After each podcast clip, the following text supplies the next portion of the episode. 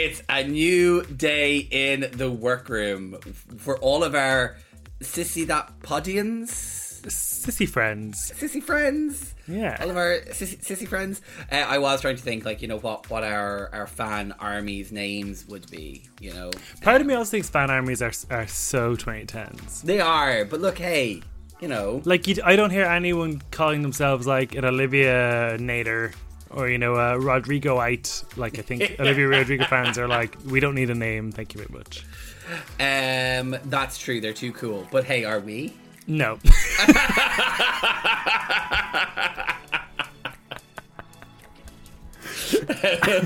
right, so this in this episode of the workroom, uh, we'll be doing our Meet the Queens for All Stars Seven, aka the All Winner season.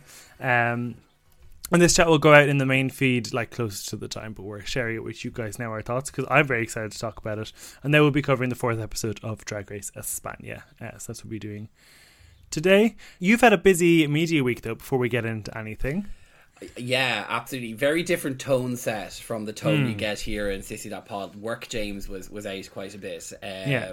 Very difficult week, I think. And I I think actually, you know, people people come to Drag Race, particularly people from outside of the queer community, because they want that release. They're looking for fun. Oftentimes, they're they're they're trying. They're you know kind of it's it's something that can help distract from the hardships that are going on in your own life or if you're you know just need some like a, a, an outlet for for for relaxation or fun and i think that like as it is so embedded within the queer community particularly if you're maybe not from within the queer community it's a good you know uh, idea to reflect on on on on the community that is giving you this entertainment what they need as well. And i suppose with the the um the murders in Sligo and the assault in in in, in Dublin uh, last week, I from my LGBT Ireland point of view was out a good bit talking about the need for hate crime, talking about the need to support marginalized people within the LGBT community, talking about the fact that supports are there and also that there is this sort of, you know, slight rise going on in terms of of, of, incidences of, of homophobia. And I was really quite honoured to be asked to speak at the, the vigil on Friday outside outside the Dáil. It was it was a very very moving thing to be part of. But I think for, to, to our listeners, I think I would recommend that if you are a queer person and, and you've found yourself kind of struggling with, with anything that you've seen coming up uh, here or around the world as well, to make sure you're reaching out for that support. And if you are a um, a wonderful ally who's just here because you love drag so much, perhaps educate yourself a bit on what's going on, educate yourself a little bit on the, the struggles that are faced by gay, by trans people, um, and, and maybe consider kind of seeing how you could support uh, a local organization or or or uh, or national organization, whatever organization you feel like supporting. yeah, like I, I cycled into town on Saturday. Um, so I'm going out in in Street 66, the local bar here in Dublin, or one of them. Um, and I pulled up on my bike, and as I've shared with you before, I, I like to play some pop girlies on my speaker as I cycle. Um, and I pulled in, and I could just hear behind me there was a really loud group of rambunctious lads. And I just, for the first time in a long time, I actually felt a bit on edge, and I, I like directly correlate that to everything that's going on and like what the conversations that were going on. I, like even in stark comparison to the murder of Ashling Murphy earlier on the year, I didn't feel that level of edge because I guess it, the conversation weren't about people like me. But when it was, and I was remembered of how we are a threat as well, I did actually start to feel a bit nervous, really, really briefly as well. So yeah, like it, it can spill over in a lot of ways. Um, whenever something like this happens, whenever there's someone that gets assaulted like that. yeah, absolutely. And I, I do think as well, like the Ash- like you know, remembering Ashling Murphy in this as well uh, is really important because obviously there are lots of like, marginal. I know women aren't technically a marginalized community, but the, the you know women are overwhelmingly victims of of of, of physical crime and, and physical abuse uh, and and hate crimes as well. So I do think that kind of like we're all part of this thing, and that there's you know we all need to come together to support each other. I think it's very Yeah. important. Yeah, and if you, you if you couldn't make it to a vigil, like there's you can always donate as well if that's something that's interested you. If you feel you would like to contribute in another way, Yeah, these absolutely. are always options. Yeah, the LGBT Ireland is um is running a fundraiser along with All Out, which is a sort of a pan European organization that looks at sort of inclusion for LGBTQ people, uh, and it's looking to kind of to, to, the funds that are raised through that will be used to confront hate crime across the board and uh, hopefully try and push a bit more for faster uptake on that that hate crime legislation. And in the interest of balance, because they are your employer, there's also Belong To and TENI, and there's other queer organisations yeah, in Ireland exactly. if you'd like to support too. Sligo Yes. Pride, etc. Yeah, exactly. Yeah. Right, let's get into All Star Seven, something that uh, you know changed the tone a bit, and something we're excited to talk about. It dropped on Wednesday. Shea Coulee's the first one in. What do you think? Okay, well, I'm gonna start this off by like going to before anyone walked into the workroom, and I know Yeah. that we swim in maybe slightly more spoiler polluted waters than a lot of people, but like I just am like I've decided that I am going to proactively distance myself from spoilers when it comes to like casting of these things. Because the same with UK versus the world, I knew from maybe like pride of last year who was like who who were the rumored queens to be on this and i just kind of was like i saw a couple of reaction videos and i saw a couple of like reactions online from people who obviously had had no idea that this was actually coming had no mm-hmm. ideas that this was going to be kind of a you know who the cast were going to be. And like the excitement was really palpable and it was such an exciting thing to see and it was amazing to see so many amazing people back in the workroom. And i was just like you know what james? You've done this to yourself by like by being too like up to date on the like kind of non spoilery spoilers. If you know what I mm. mean? Like I don't look at the stuff like who's going to go home or what that kind of stuff. But like, you know, I'd, I think I'd rather to have had this just drop on Wednesday and for me to be mm-hmm. able to be like, oh my god, I wonder who's going to be on it, because that would have added massive levels of excitement to seeing Shea Coulee back into the workroom. Uh, you know, one of the best queens, I think one of the like most accomplished and like put together queens that we've ever had on Drag Race back in the competition. Just missed out on that season nine win because of like the the Rose Gate. Came back, did a stellar job throughout. Like was really like probably the only like the jewel in the crown of a quite underwhelming All Stars season, Yeah. the COVID All Stars five season. So very excited to see her back and competing against some queens that I think will give like excellent competition. Yeah, it's funny you say that. Like I, I actually sometimes feel in, in All Stars terms, I like that I knew the lineup ahead of time. I have actually decided I'm going to stop because you know we used to say we used to, I used to try delve into the spoilers to try work out what episodes were, were on when in order for us to get a good guest to book them for. That. I'm actually thinking I'm going to try avoid that in future because I end up stumbling upon uh, the occasional spoiler there, and it does ruin the fun. But in terms of the lineups, I actually am glad I knew this one ahead of time because. A watching it, I was still so excited watching it. I was like, "Oh my god, this feels real! I get to see them all again." But I think if I was watching it, I think I would be like, "Please let there be a Bob the Drag Queen or something." And I think I would have ultimately been disappointed. Whereas at least now I'm at peace with who the cast was going to be, and I had this whole new renewed excitement around actually seeing them back and seeing them all together and seeing them all interact. No, I, I do. I actually get what you mean there in that, like, there, there certainly are, like, a lot of winners that I would have liked to, you know, that, that I think that in isolation without a knowledge of, like, who this is going to be uh, or who, without, without the pre spoiling, I guess you could be like, oh my god, I'm really excited to see this person, I'm really excited to see that person. But, like, you know, even without, like, directly looking at who's going to be on it, you know you're not getting a Bob because they've been very vocal about not going on it. You know you're not getting a Bianca. You know you're definitely not getting a Tyra. You know it is highly unlikely you're getting a Sharon. So you know, you kind of have an idea of who are the ones that you are. And like as well, because you know that these things are filmed like a good bit out, you know that anyone who was a winner within the last year, so a lot of the international winners probably not going. So you kind of are thinking, right, well I know I'm picking from like pre twenty one queens and I know that those ones are but no, I do know what you mean. Um but even So no, still interesting. I was I was jealous of all those people seeing this for the first time and being gooped and gagged. Or Keen cynical corner, we're pretending to be together. uh, yeah, so Shea Coulee walks in. I think you and I both refer to Shea as sort of like top class queen, b- can do everything well. Um, you know, is instant winner written all over them. And yeah, like I still think she like for me straight away. I think this is going to be a Shea and Jinkx top two. I I have Shade, Jinkx, and Monet are, are my, my three for the for this. Okay. I think that that is just how it's going to go, and I think that like I, if I like you know, I have a very clear idea of what way it's going to go, just based on kind of where I think the queens fall. But I think top three is going to be is, is going to be Shea, Monet, and Jinkx. Like, and that is just in my mind, and that would feel right to me as well.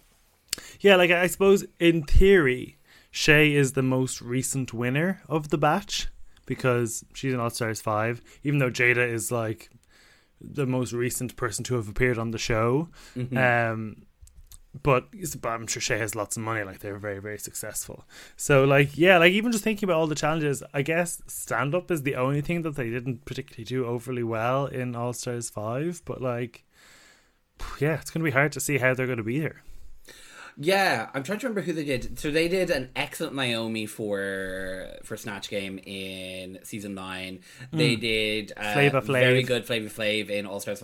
So they have like they have the comedy chops there. They did some very fun little skits in um in in, in season nine. See, season nine was like season nine was a real high point for this for the show as well. Like it really like the best of the best in terms of queens and like really excellent challenges as well. Whereas Yeah. All Stars five was a bit muddled. So the, I, I like I can barely like with the exception of the snatch game, that amazing pink gown that Shea wore, and the like really awkward uh, "This Is Love" or we, "I'm in Love" music video they had to do. Like I don't remember much more from that season, so I'm not a hundred. Like coming from season, and it was interesting because I noticed that in the talking head bits when they were like introducing the queens as they were coming in they were focusing on the season that they had won so they didn't show anything from season 9 within Shea's kind of like clip package and it, it kind of made me think like Shea, a lot of the affection I have for you and a lot of the like, oh my god, like you are a winner, you are comes from like what I remember from season nine, more so even than All Stars five.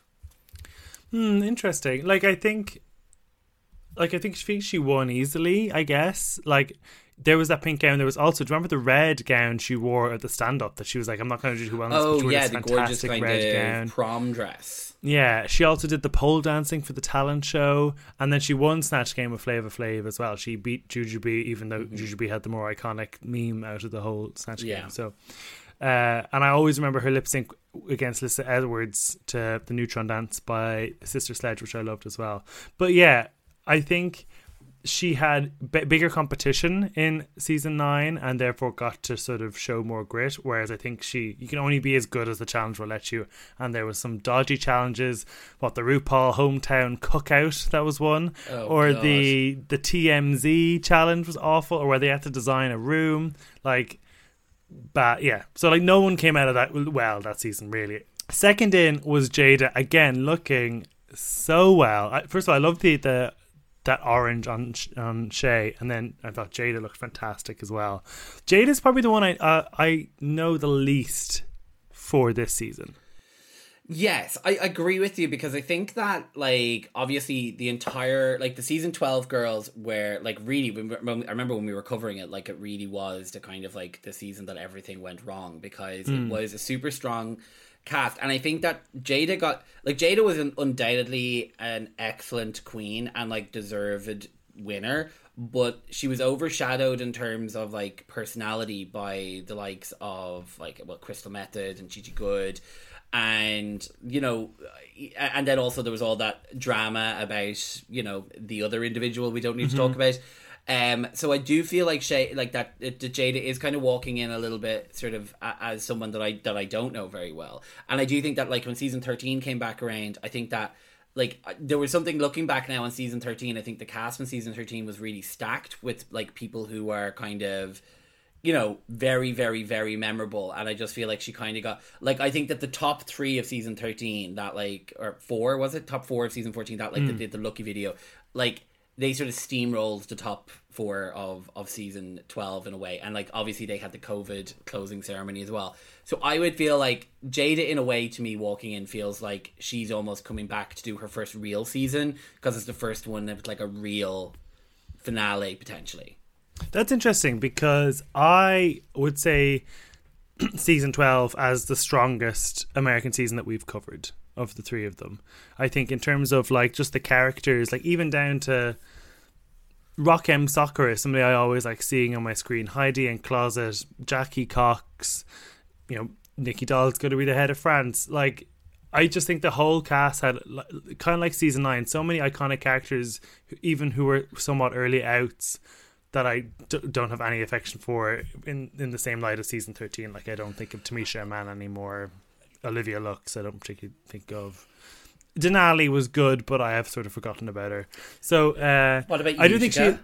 she. yeah, no, I like Utica. I didn't say Utica for a reason because I do think Well, no, Uh, I think I think in terms of the top four, I think you are right. Like I think that throughout the season, you had like season twelve, obviously, had Jan, Heidi, as you said, Jackie Cox. Like you had all these big characters who I think kind of like took up all the air in the room throughout the season, so you didn't really get a chance to know Jaida uh, until Yeah. like the very very latter part of the season, and then when you would have got that opportunity to really let her shine, which would have been on the massive produced kind of live finale, you ended up with this really awkward zoom in thing. So I think that she lost her opportunity to make a big impression Yeah. because like I don't feel like she managed to like I don't feel like she managed to kind of I suppose break through some of the other characters that were there in season in season um in season 12 whereas what I was saying about season 13 is like the top 4 I think the top 4 in season 13 are much more memorable than the top 4 on season 12 even you, even your gal Crystal. even Miguel Crystal, even Miguel. Crystal. I do, I do love Crystal Methyd, but I just think like, like Gottmik has to be one of the most Gottmik, Candy True, yeah. Muse, Gottmik, Kandy Muse, and and Symone, and like I mean, I, I do, I don't want to dismiss Rose. There's no dismissing Rose there, Mm. but like the three of them are three of the most iconic people we've had on Drag Race Okay, collectively uh, Yeah. over the last however many years. I see what you're going for. I, I think another thing with Jaida, and it's kind of what you're getting to, is her win was kind of like a Trixie Mattel win in a way, which was like, okay, well, Sherry Pie was supposed to win, and then she got cancelled, and then Gigi, and well, we don't know this, but. And I actually don't believe this, but it, it was accused that Gigi was supposed to win, but then after the murder of George Floyd and the huge Black Lives Matter, people started saying Jaida only won because she's black. I personally don't think that's true, like with Monet, but it kind of added more discredit to her win once again. Not only was it over Zoom and everything, so it's kind of like the win is undermined from the go. So I'm really happy she's here to show that she deserves to win because I was Team Jaida, I remember at the time, and I think she definitely showed in the season that she deserved to win. I think she's a fierce all rounder. She can like dance. She can.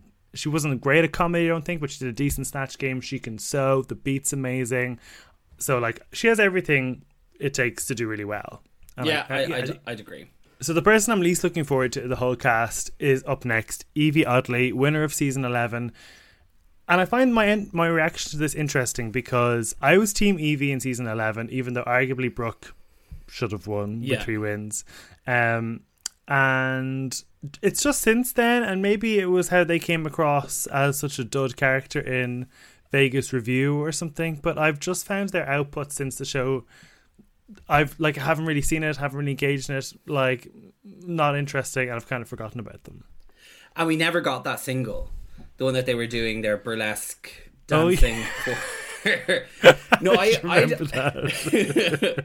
uh, no, I completely agree with you. Um, like, and I think like it doesn't like obviously we've gotten to know Brooke now in a completely different capacity as the the judge on, on on Drag Race Canada, and you see like the the effortlessness with which she carries herself, the poise she has. You just really can see this like strength, and it like I suppose it does come down to the fact that you see obviously the decision can get made on the night by basically having a, a- an outstanding an outstanding look. Uh because that mirror faced thing was was amazing. And i do like yeah it, it's unusual because i don't i just forget about her now. Like she kind of feels like a, she doesn't she does I, I don't think of her when i think of the winners. And i always and i kind of do would think of brooke being more in in that in that place. I, I am overly excited for her. I didn't love season 11 i found season 11 was a was a painful one to get through like the, like even thinking back on it now and kind of going right well we had the likes of like Nina West, but Nina West never really managed to like kind of maybe give what people had anticipated. Um and yeah, like Vanjie was there, kind of carrying the season in a in a comedic way, but there was no one that I really was like overly invested in. And then when Yvie came around to win, like she was the kind of the kooky queen. She was like the kind of in the model of like Sharon Needles. We had a, had hadn't had a queen like that in quite a while. So yeah, I I don't know. I'm not overly. I I I would place her as an early out. if there were people going out. That is true.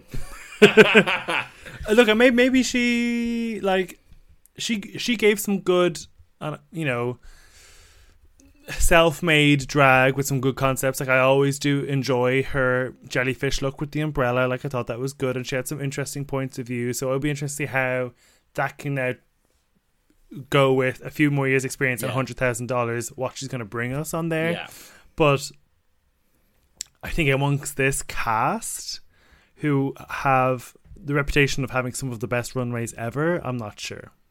Because that's No. her strength. I think there's other queens who have that strength, but it's a stronger strength than hers, and that's what I think she'll vote. Uh, yeah, no, I think that like her, if, if we're if we're looking at the the like the MBTI thing, like if if drag queens are assigned different like kind of levels of charisma, uniqueness, nerve, and talent, like uniqueness is definitely the thing that she has.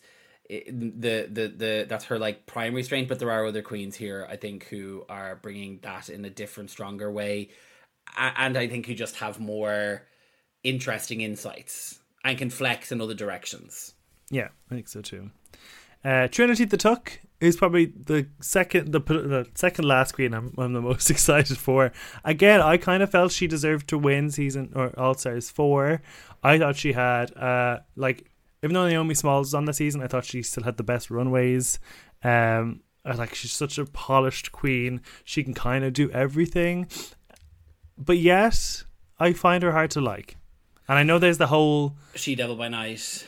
drama as Yeah. well. And I don't know if they're going to get into that or not, but uh, she's now also trans. Will come out as trans as well, so you know I'm glad. I'm happy for her, and, and that might be addressed in this season too. So, yeah, it's like it for her. It's kind of like seeing an ex that you're like, oh, I'm looking forward to seeing them again, but I feel conflicted in my emotions towards them. yeah, yeah I, would say that I am. Um, I would say that I am. I'm not overly excited. I, I, but I also kind of feel like as if I know they'll they'll win me back around because I did think that like you know they, they were very strong in season nine. They were a front runner in that season. I thought they had kind of a hard edge. They managed to soften it up coming back for their all stars um i did think that they probably deserved the the kind of the outright win on that season. Um and you know based on their like run across the the the, the entire set of challenges. And i did leave that season having an enormous amount of affection for them but then I don't know, like there has been something since, like, and even in this kind of like wh- when they were talking about it, they were like, "Oh, you know, I don't need Drag Race. I've traveled the world. I've." It's kind of a little bit. It's all a little bit sort of, up, Brash. yeah, a bit up themselves. Hmm. Yeah, no, it is interesting. And again, if I think who's one of the best queens who's been on Drag Race, she doesn't come to my mind straight away. Even though I could probably make the case that what she's put given on the show is definitely up there. Um, so yeah, but like in terms of the drag, it is it is it's flawless. It's the character that's flawed. exactly, exactly, like a good Shakespearean play. Speaking of somebody who I kind of feel is the opposite, like mirror opposite of Trinity, is Monet X Change, who I think on All Stars 4 had definitely elevated their drag. Was it as up to scratch with Naomi or um, Trinity's, but like so lovable. And even though she, you know, almost gave us a Manila moment, like so great to see. Like love having her on our TV. And then I think since that show, seeing her in the pit stop and stuff, and seeing the drag she's done after All Stars Four is like, oh, she actually she actually does have drag on a winner's level now. It's kind of come after the show. No, I completely agree. Like, I mean, I think that she's, you know, has been on one of these upward trajectories where kind of like her her season 10 appearance you could see the the the like a diamond in the rough there and she came back from all stars and you know her her ride in all stars wasn't pristine there there was issues and there, there was you know challenges she didn't do particularly well in but she definitely like she won that last episode undoubtedly like her her like entire and her drag since the show has absolutely elevated. And like also i mean just like as a personable individual like they're one of the queens who you stop to listen to their interviews. I like the sibling rivalry with bob. I think they're the sort of person who kind of you know just feels like a compelling person to be around or to watch and is sort of like able to hold their audience. So yeah I, i'm very excited for them and I, I think that like they're kind of one of those queens who all they've really needed ever to do was like get the looks right and they, they, they had the potential to do everything else I will say I'd like them to smash Snatch Game out of the park because we got a good Maya Angelou on season 10 and we got a bad Whitney Houston in All Stars 4. So and I think that this, like, you know, I think that kind of that, that could be the the thorn in the side of Monet X Change is maybe lacking that little bit of insight because I think even though All Stars Four was a number of years ago at this point, we were already at the point where we understood that you know picking on like you know using someone's addiction or using someone's kind of using using someone's trauma to mock them was unacceptable. And like i was surprised that someone who is such like an outspoken kind of advocate in so many ways would have chosen to kind of like go the way of sort of you know accessorizing their performance of whitney as a, a, a in the kind of bobby brown very negative era so I like I, I I hope that like they've got a bit of insight and do something and, and give us something like positive and enjoyable where we can laugh with rather than at. Yeah. Yeah, I think so too. I'm actually just looking at the cast now. So Shea won All Stars five Snatch Game, Trinity won All Stars four Snatch Game, Jinkx won season five Snatch Game, and the Vivian won UK season one. So we have four Snatch Game winners in this season, which I think is going to be interesting. Mm-hmm. And hopefully, would you rather it be a Snatch Game of love or a straight up Snatch Game? Straight up, give me give me normal, give me straight up snatch game. And I'm not I'm I'm I'm over snatch game this time. I have said that I, it needs it needs to be retired, but I think in this capacity because you have people who know how to improv, who understand what the concept is, who we proven track record of like like fun and I, I yeah I think straight up normal snatch game. None of this like breaking it down. Yeah. I think so too. Speaking of Snatch Game winners, Jinkx Monsoon is up next. I think out of all the queens, she is the most highly and you know excited. Got the biggest reaction I think with the fans online to see her back in the workroom. Um, yeah, and I don't really see how they're going to trip her up. To be honest. No, I, I, I think like it, nor do they want to. You know, it's not even Yeah. like she's walking in there and there, there there's an idea that they might want to kind of like have a narrative of like someone who's like not proven. Like she has been so creative, so interesting. The work she has done since uh since she was on the show has been absolutely amazing. I think that she is going to like. I- I'm I'm extremely excited. I'm most excited for her. She is the queen that I'm most excited to see back in the workroom for this, and I think that like I I want her to just really you know excel across this competition. Yeah. Now, there's part of me that wonders, like, will we root for her enough that when she's not being bullied openly on the show? You know, because part of her appeal is that she was the underdog, and you had Alaska Talks undervaluing her and picking on her and not appreciating what she was putting forward.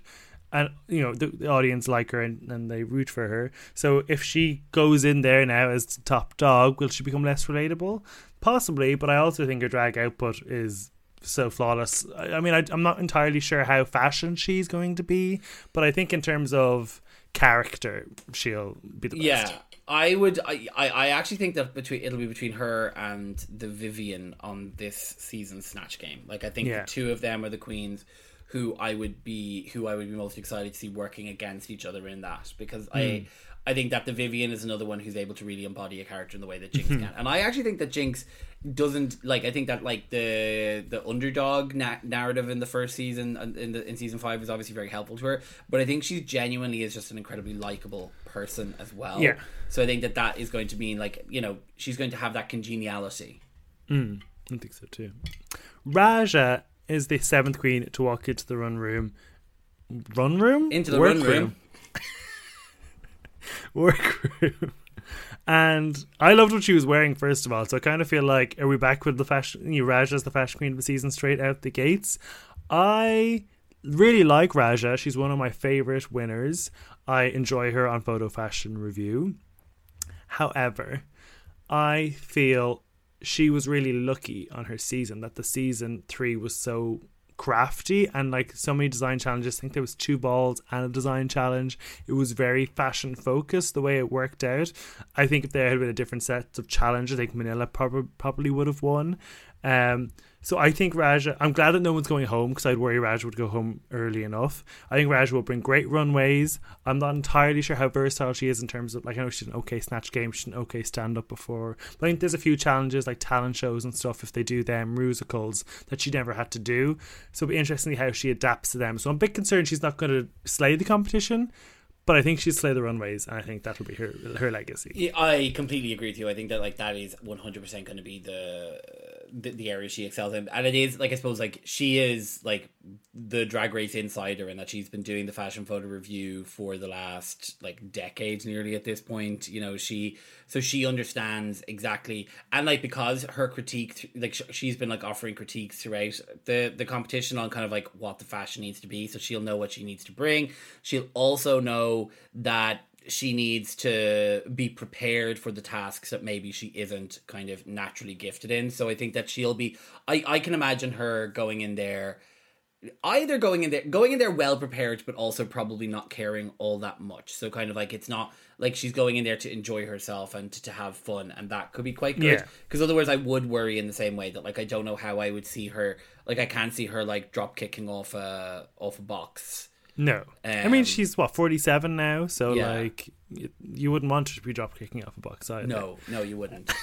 um, so yeah, like I think she's a fantastic queen. I one hundred percent will pay to go see her if she was supporting in Ireland. I just don't know how good of a competition queen she is based on the competition these days. Interesting fact, fast fact, fast fact moment from James. Raja was the first ever queen to come to Ireland under the dragged up moniker. Fun. There you go. And that was like about twelve years ago. It was like the year okay. she won. So like, okay, know, I think it was Raja and Willam were the were the first two. Okay, mm. okay, nice. Um, fun. Yeah. So excited to see her back. I do really like her, but I think she might struggle.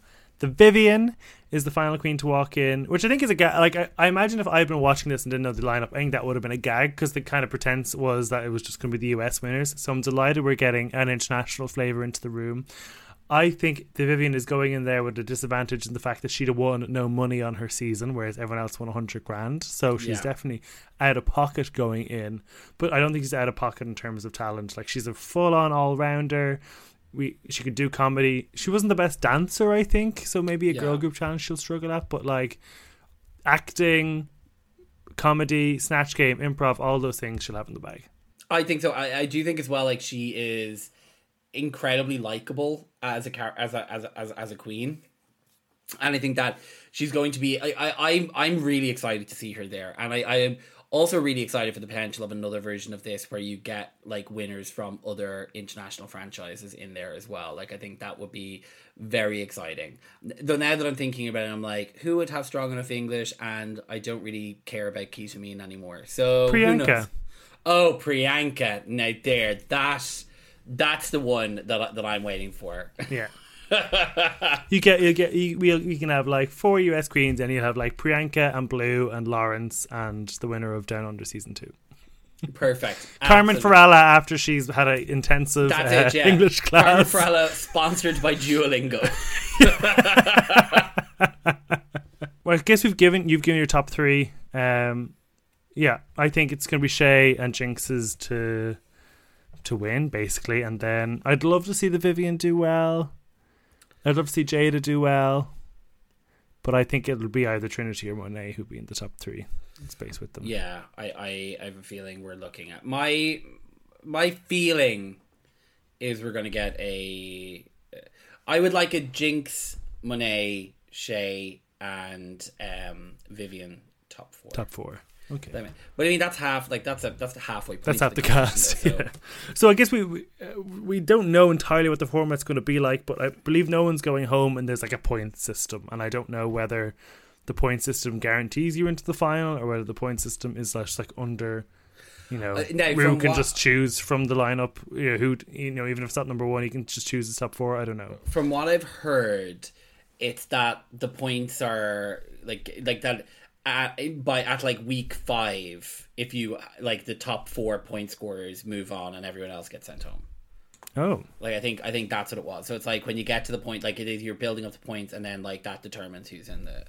Okay, let's move on to Drag Race España, an episode in which somebody probably didn't deserve to go home overall. A very good episode of Drag Race España. It was a musical. It was the TV adaptation of Holy Camp, the the Javis musical. Um, yeah, do you want to just jump into the challenge? Is there anything you want to talk about pre-challenge, Um, other than the fact I noticed that they really got the budget together for this? They seem to have a, uh, an audio coach, a dancing coach. Like they really threw threw the book at no, there there definitely like there is the budget has been elevated. Like it is, you know, there is there's no question about it. No, but I don't think like, there really was anything in the like. I I thought it was interesting as a concept that they've taken like a. A, I think even during the Rusical challenge when we were chatting about it uh, for uh, season fourteen a couple weeks ago, we were saying like it would be better if they were just to take an actual existing or it was the, the UK versus the world one where it was all the differences. Like take an existing one, buy the rights to modify it, and just like give us that. And that's essentially what they did this time. Is they took an existing musical that the Javis obviously have um, ownership of, and they modified it for a drag race musical style. And I thought that worked really well because it was like, you know, it, it didn't need it it didn't need to just be a kind of like a two minute like a everyone getting like a 45 second kind of slot stand on stage and sing thing it actually told a story over the whole over the arc of it it wasn't your kind of usual like you know slapstick kind of like brouhaha sort of like kind of thing. It actually was a proper story you were watching. In some ways. So yeah i thought it was i thought it was a really interesting choice to make and one that i wish that they would make in the other ones. Like, could you imagine like a musical version of Wicked or a musical version of The Lion King or, you know, a musical Yeah. version? I mean, they'd be very expensive. A musical version of Michelle Visage's book, The Diva Rules, that they, they reenact so that they have the rights to.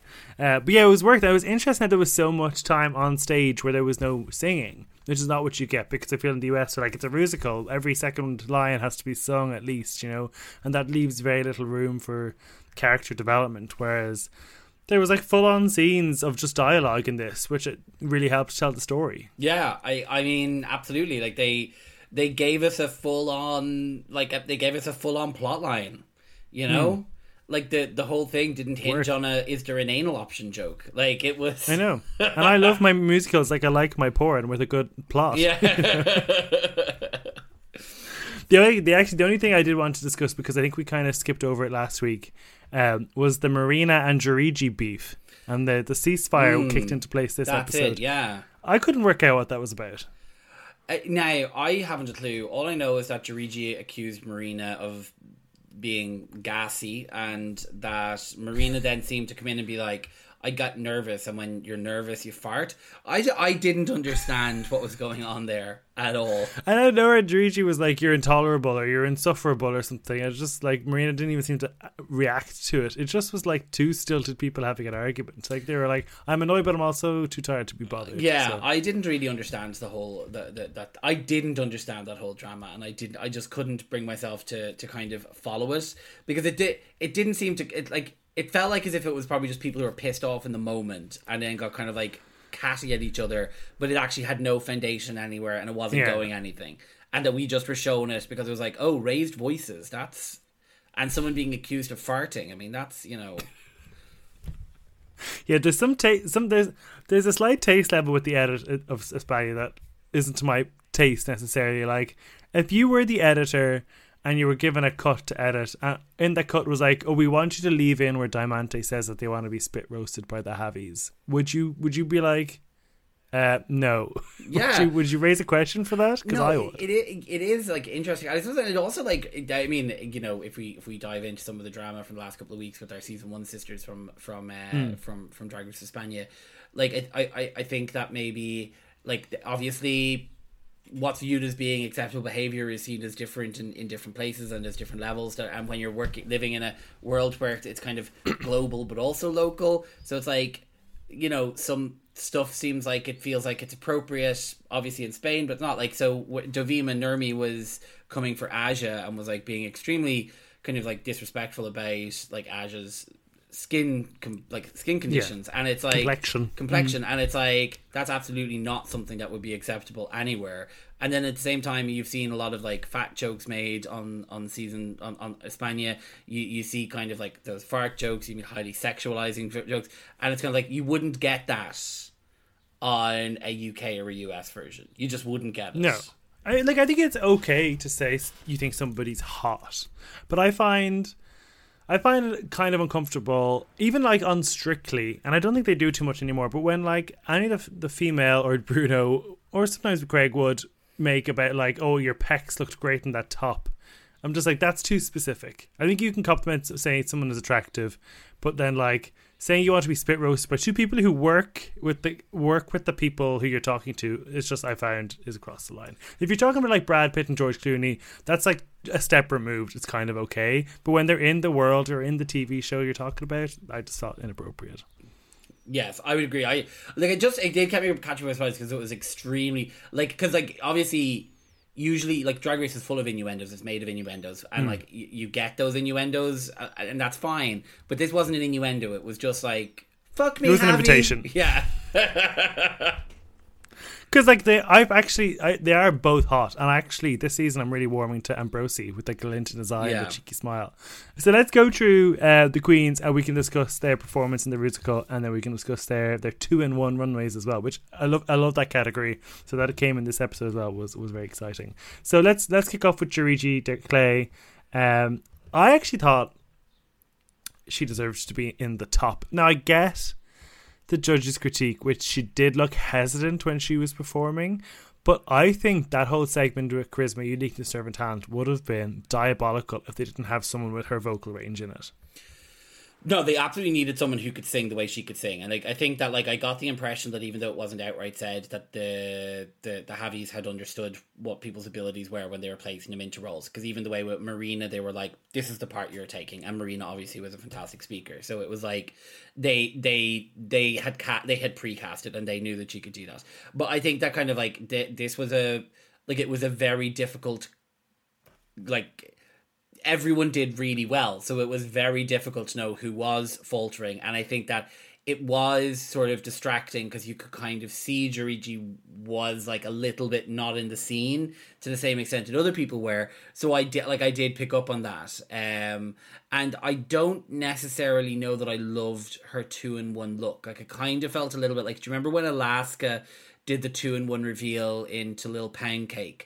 But it basically was just like a big sort of black plastic bag and then boom hey look. So it was more just like conceal it was a conceal reveal rather than like one look into another. Yeah, So I it wasn't of- two looks in one; it was just a reveal or whatever. yeah. exactly. So i so i sort of felt like i could see why she did deserve but her lyric her her vocals were really good she looks amazing. Is so beautiful. I'm really w- drawn to her in her um in her confessionals. So like really you know fair play to her. Yeah, but I did, I, but I did agree that she, I, I, I, I, in a very tough field, I did agree that she deserved to be in the in the, in the bottom.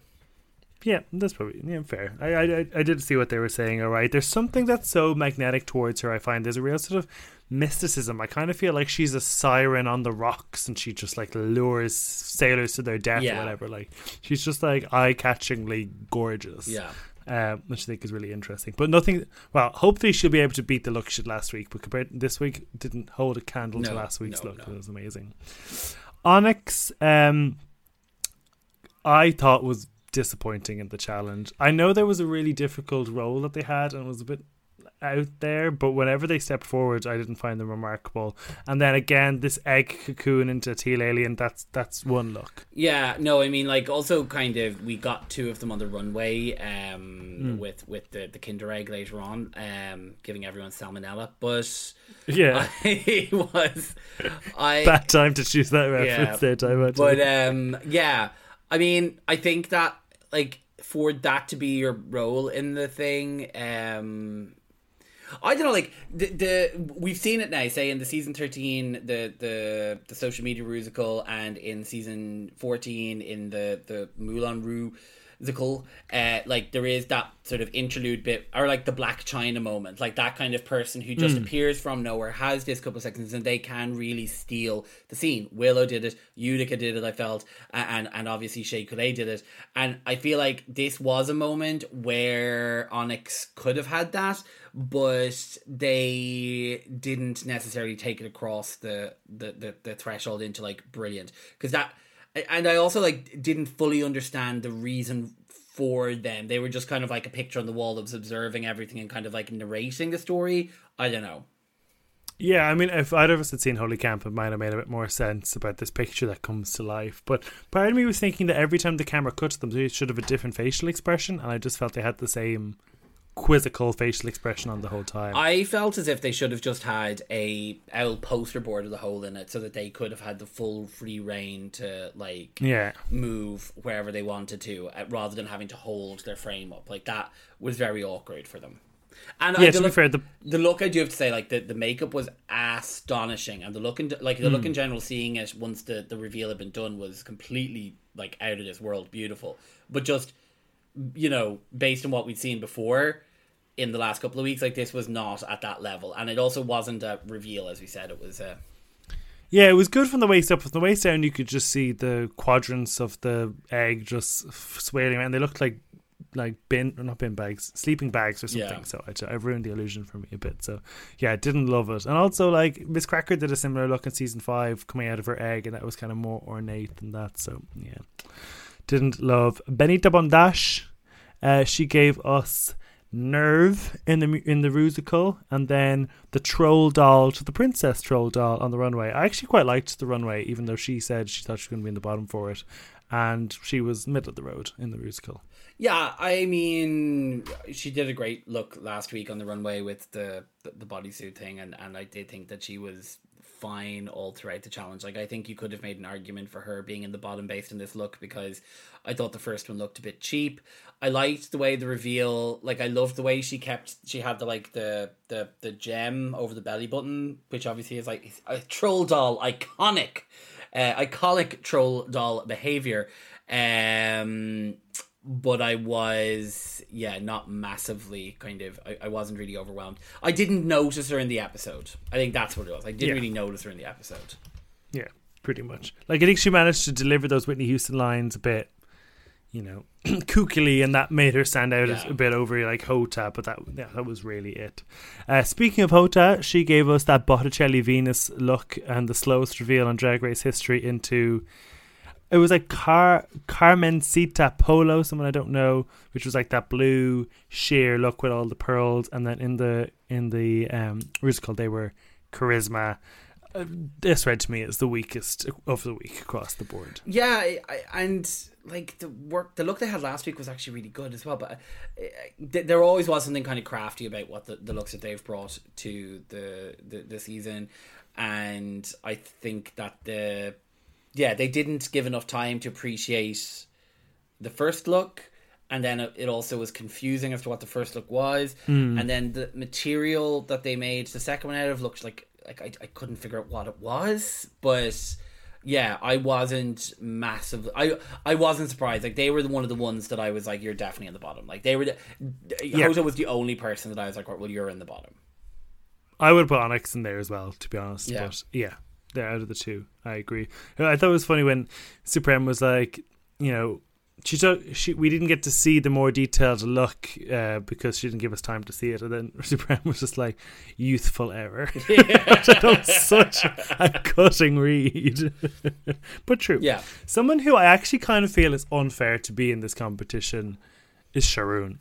Like, I just think she's head and shoulders amongst everybody else. She was my winner personally in this episode. I thought she just like embodied that character. I just didn't even feel like I was watching a TV show of a musical. I felt I was watching a play. And then the runway I thought was amazing with the feathers and the phoenix. Like she's world class. Oh no, completely. Like that was astonishing. The the the runway look, that reveal was just like that's what you want to reveal to be. Like it was it was a carnival, it was beautiful. It, like just everything about it. And you are right, like her her performance, like her and Estrada's performance, the two of them in it felt like as if they they could have been, you know, you know, they they could be threading the boards at the Gaiety with uh, with the rest of the cast of of Death Drop the musical easily any day. Yes, yes, absolutely. Yeah, like yeah, absolutely. Thespians through and through. uh, yeah, just fantastic. Absolutely. Uh, Drag Sethlas um, was uniqueness in the musical and kind of had those funny like ad libs as well, which kind of you know added to the the Whitney Houston of it all, and then gave us. Well, like probably my favorite sequence of reveals from the sort of baby to the communion to the bride to the negligee, and I just loved the look of the faces when they she revealed she had one last final look because she had thrown her bouquet, and that kind of felt like the end of it naturally. And then it was like, oh, one more, let me slink away in this negligee. Uh, none of the looks were like jaw dropping, but they were, you know, they executed the the message well. Yeah, I, I liked I liked all of the the looks in a way that they kind of told a story. It was mm. kind of like the story of womanhood, uh, mm. but then also like had this tie into the religiosity, which which Sethlas has said is like a big part of like their influence as a drag performer. Um, their performance in the, the they were in a similar category to Venedita to me, in that like I didn't necessarily notice them in the challenge or the episodes. They were kind of just like you know parked in the background, mm. um, Um, and I yeah, like I, the look was it was a, it was there was a couple of them who did like I think was it Estrella did the three looks as well, and I do think kind of like yeah, you know, taking the the note of oh a two and look two and one look. Oh, I'm gonna do three. I'm gonna do four. I'm gonna do seven. It's like no, do two, but do them really well. You know what I mean? Like that would be my because I just think that like at the end of the day, if what you're ending up standing on stage in front of the people in is a look that's not really all that like you know nicely constructed or doesn't look luxurious or looks unfinished or looks a bit like you bought it in a Halloween shop, then that's still is going to be the impression they're going to get. So I was surprised. I was I was surprised that Estrella's look got as much love as it did. Yeah, like I think of Jujubee's All Stars Five reveal look, where she went from was it like witch into Easter bunny into like Santa Claus? Oh, and it was just like she had a packet of those three like plastic masks and was like like it was just yeah. like putting one out, and it yeah, it was just weak, weak sauce. it was uh, foreshadowing for UK versus mm-hmm. the world, the quality of the runways.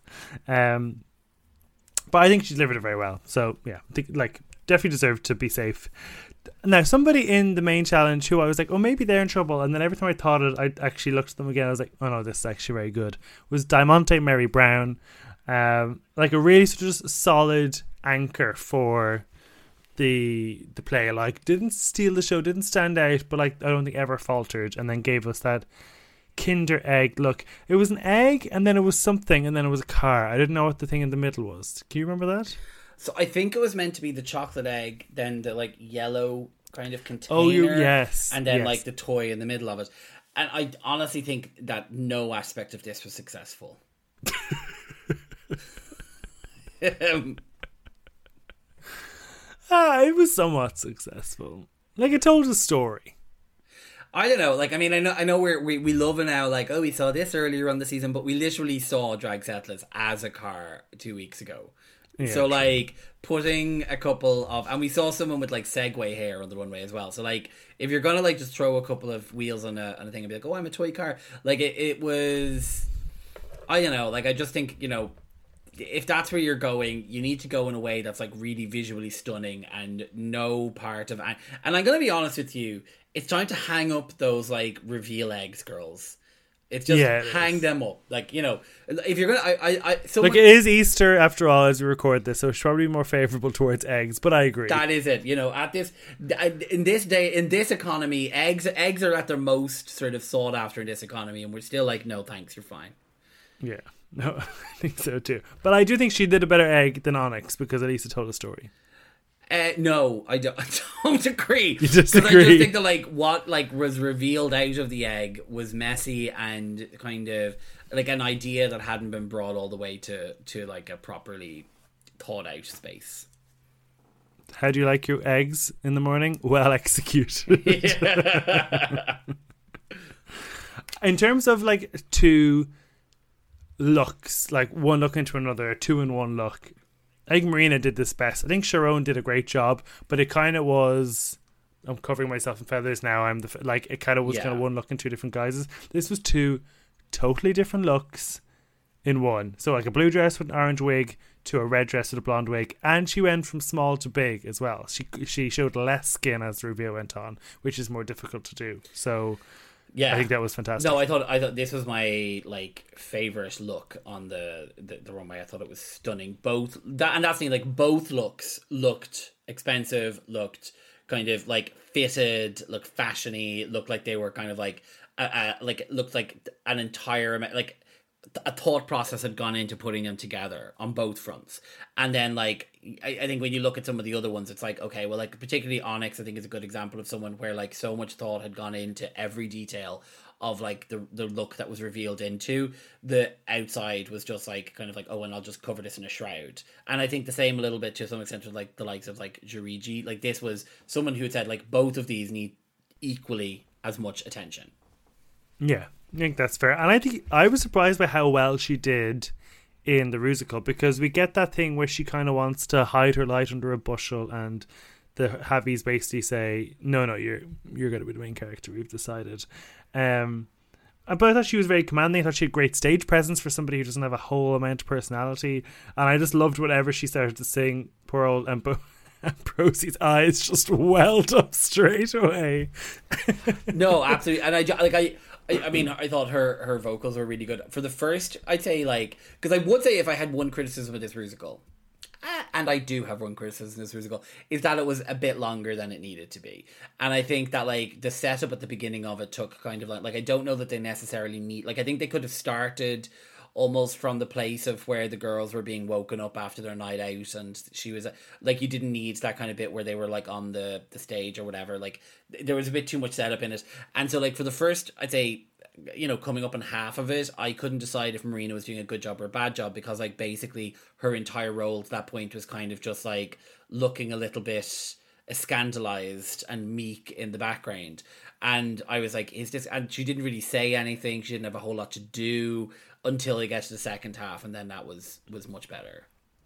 Also, I kind of thought the twist was to be that she wanted to be a drag king rather than just a drag queen with a mustache. So I was kind of disappointed when we saw the final look and it was this sort of like clown androgyny rather than just a full on king. Yeah, no, that would have been yeah, I, I agree with that you. That would have been better. Yeah. So Finally, it was Estrella Xtravaganza, who gave us those three Marilyn Monroe looks from the Gentlemen Prefer Blondes to the the white. Oh, the sub, subway is going on underneath me. What movie is that from?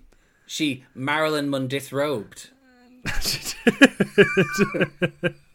and she played uh, Margaritos, which I always thought an interesting name and the thing. She did she did great. I personally would have given it to Sharonne, but I thought she was second place and like yeah. uh, leagues amongst the rest. I, so. I think it was either Gentlemen Prefer Blondes or Some Like It Hot. Was I think it was Some Like oh, It Hot. I think Some Like yeah. It Hot. Yeah, I think you're um, but I thought she was brilliant. I'm really like she's a superstar. She she is like for me. I would I would put her in my top in my top three. Absolutely, her and Sharonne I think are, are, are like destined for the top t- top three, absolutely. And she had her, her nice moment there, sort of crying at at Javier Calvo for you know helping her come out and stuff like that, which I thought was a nice yeah. moment. Like I'm a crier, I'm a hands up crier, but those boys, they're criers. Oh too. my god, they they those emotions are like like right under the surface. yeah, at any point they could cry. They could just like They even shared a kiss, remember, during the oh, final yes. act of the thing. They were just so overwhelmed and proud of their own work that they were like, let's have a kiss. good for them. So good for them. so that's uh, the runway. Uh, Juriji, Jota, and Onyx were in the bottom, and Sharonne, Marina, and Estrella were in the top. In hindsight, actually, that was probably the, the right right top three. I would have made Jota and Onyx lip sync, but based on the judges' critiques, they seemed impressed by the performance. So it was Juriji and Jota. The lip sync was to Balancesto by La Prohibida. I didn't know anything about her. I still don't really. She seems to command a lot of respect amongst the queens. So I'm mm-hmm. definitely gonna have like to do Samantha, a deep dive like her. Samantha Ballentines. You know, a really well respected queen. Like yes, Samantha the first Ballantyne. person. first person, first queen that ever came to Hotel City was Samantha Ballentines. That impressed her. And I thought this lip sync started off really well, and then the normal shit show unfolded of wigs coming off, tearing dresses, and I don't. I think Juriji's wig just fell off. It did fall but off. I still wasn't yeah. impressed. I and I kind of was impressed by the fact that like her sort of decision. So like I think that her decision to just leave her leave it as it was and just be like I'm going to perform the rest of this with no wig on. I kind of was like you know fair enough. She sort of looked like you know like Sophia the robot, but um. Mm. Jota right from the beginning was like awkward, and I do think you know I know that this is something you pick up on, but I think that like stick on a, if you feel like you're in the bottom, stick on a pair of panties under those pantaloons so that mm. or hmm. like like a, a, some kind of a bottom underneath there so that you can take them off and it isn't just like big padded arse yeah, because Juriji took her bloomers off as well for some reason. We didn't see her take them off, but they were off. A cut to her yeah. with them off, and I was like, "Come on, Juriji!" Like she was so magnetic at the start, riding around on the floor. Like I thought, oh, she has this in the bag, and then the wheels came off the cart. I would still say the best lip sync performance of the season was Jota last week. Absolutely, I think Jota was excellent last week, and has like, I mean, has like I think that like it, this was the right time for Jota to go home. I think that they mm. they they were very strong. They said that they were the, the youngest queen to ever compete on Drag Race. Is that a fact? Is that a true fact? I don't know. Like if she's eighteen, she's one of the youngest, but he, then it's into a matter of months, and I don't know if I can cross check that in time. So, well, we'll assume that. we'll assume that she's not lying. Yeah, but the lip syncs are the only blemish on an otherwise iconic season of of season four of season two of uh, I no I completely I completely agree with you. I would hope that we're going to start seeing some some some much better lip syncs shortly. Lip syncs where people keep all the damn clothes on please and thank and you. it's coming down to Supremme to just say guys keep your fucking clothes on. Thank you. Yeah. And then they won't take it off. I mean that would be you know yeah, a solid reminder, kind of, hey, Juriji, you're staying this week, but let me tell you, it wasn't an easy decision because that wig could have sent you home. But yeah. yeah. He's beefy, done and dusted. right, well, that's all for us. This is a longer episode than usual, so um, this hopefully makes up for the lack of episode in the main feed this week. We'll be back in the main feed on Monday for the finale of season 14.